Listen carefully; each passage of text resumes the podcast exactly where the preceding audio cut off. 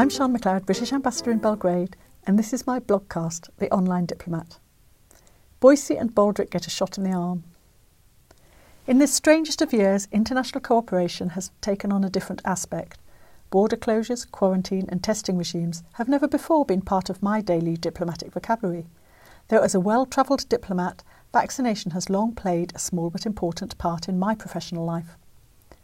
The world faces a common challenge that affects each country in ways that are both similar and different, as waves of infection hit us on different cycles and with differing intensities. It's been a year of global and national learning as we try to find the best responses to protect people and safeguard livelihoods. My host country, Serbia, has lately been investing and innovating in the sphere of digital delivery of public services. The U K, through our Good Governance Fund, helped with some of this. My favourite is the eBebe system for online registration of newborn babies. But we also supported important projects that will improve transparency in the business environment. Ana Brnabić's government can rightly be proud of their latest digitalisation project, an e-vaccine registration portal that allows people to register to be vaccinated, express a preference for which vaccine, and await a call when they become el- eligible for their first dose. My own country has gone through a pretty terrible ten months with the pandemic. We can, though, celebrate the amazing success of the Oxford vaccine group with the development of the AstraZeneca vaccine that is being distributed around the world on a not-for-profit basis. We can be very proud of our world-leading genomics researchers working to identify mutations of the COVID nineteen coronavirus.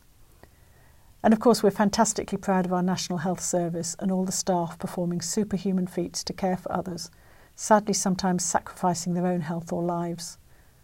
There's a similar picture in many countries. I know how painfully Serbia has felt the loss of medical professions to COVID too. In my previous blogcast, I talked about the three hundred thirty-two days between publication of the genetic sequence of the COVID nineteen virus and the first vaccinations being given in the U K.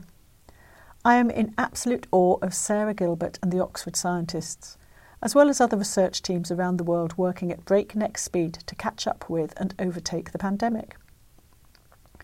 The challenge of vaccinating the world is not only a scientific one, though, but also a logistical one. How to produce new vaccines on the vast scale needed, how to distribute them safely, how to prioritise most effectively to reduce serious illness and pressures on healthcare services. People and governments around the world have understandably been impatient to get access to as many doses of vaccine as quickly as possible. Those impatient people include me. I've been anxious to know when diplomatic colleagues in vulnerable countries or with jobs that put them at particular risk might be vaccinated. As head of a large diplomatic mission, I'll be relieved too when the term comes around for each member of my staff and of their families to look forward to their first jab. I will also be watching eagerly to see the impact of vaccine rollout on the infection graphs here and at home. After talking about statistics in my last podcast, I intended to avoid too many in this one. But the figures are staggering. At my time of writing, one hundred twenty-four million doses of vaccine have already been given around the world. In the U K alone now, we have given over twelve million vaccinations, or, I think, enough to include most of our population over the age of seventy. Fans of classic British television comedy will be glad to know that those twelve million include doses both for Boycie and Baldrick, though it's very hard to believe that either of those ageless characters are really in that age group. Serbia and the U K are both high in the league tables for successful rollout of vaccine to our own population, but we both know that in a globalised world there's little point only looking after ourselves. There was very good news on that front last week, that's to say on international vaccine distribution. one hundred ninety countries, including the U K, Serbia and its Western Balkan neighbours, are cooperating on global vaccine distribution through COVAX, which is due to start delivering vaccines in the next few weeks.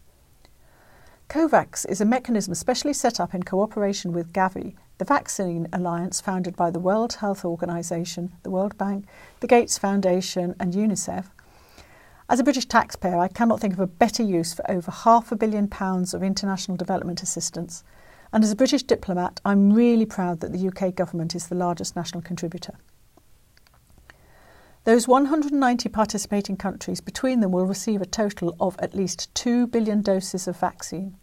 Well over half those doses are donor funded, meaning that ninety-two of the world's poorest economies will be helped to vaccinate their people, mostly with AstraZeneca vaccines, but also with BioNTech Pfizer. I said at the outset that my blogcasts would be about diplomats, diplomacy, and things that matter to me as a diplomat. It's no accident that I have now twice in a row written about COVID and vaccines. Right now, they fulfil all three criteria. They are the top current priority for many of us and are likely to stay so over the coming weeks and months. Although as diplomats we always have to be prepared for real-world events that can throw our plans off course, we do aim to plan and to operate strategically.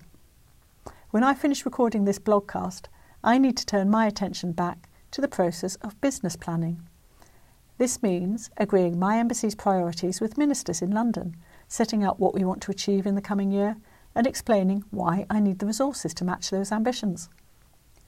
Looking back to this time twelve months ago, we could hardly have guessed what the year ahead had in store for us. This year, with a little help from those shots in the arm, I hope things will be a little bit more straightforward.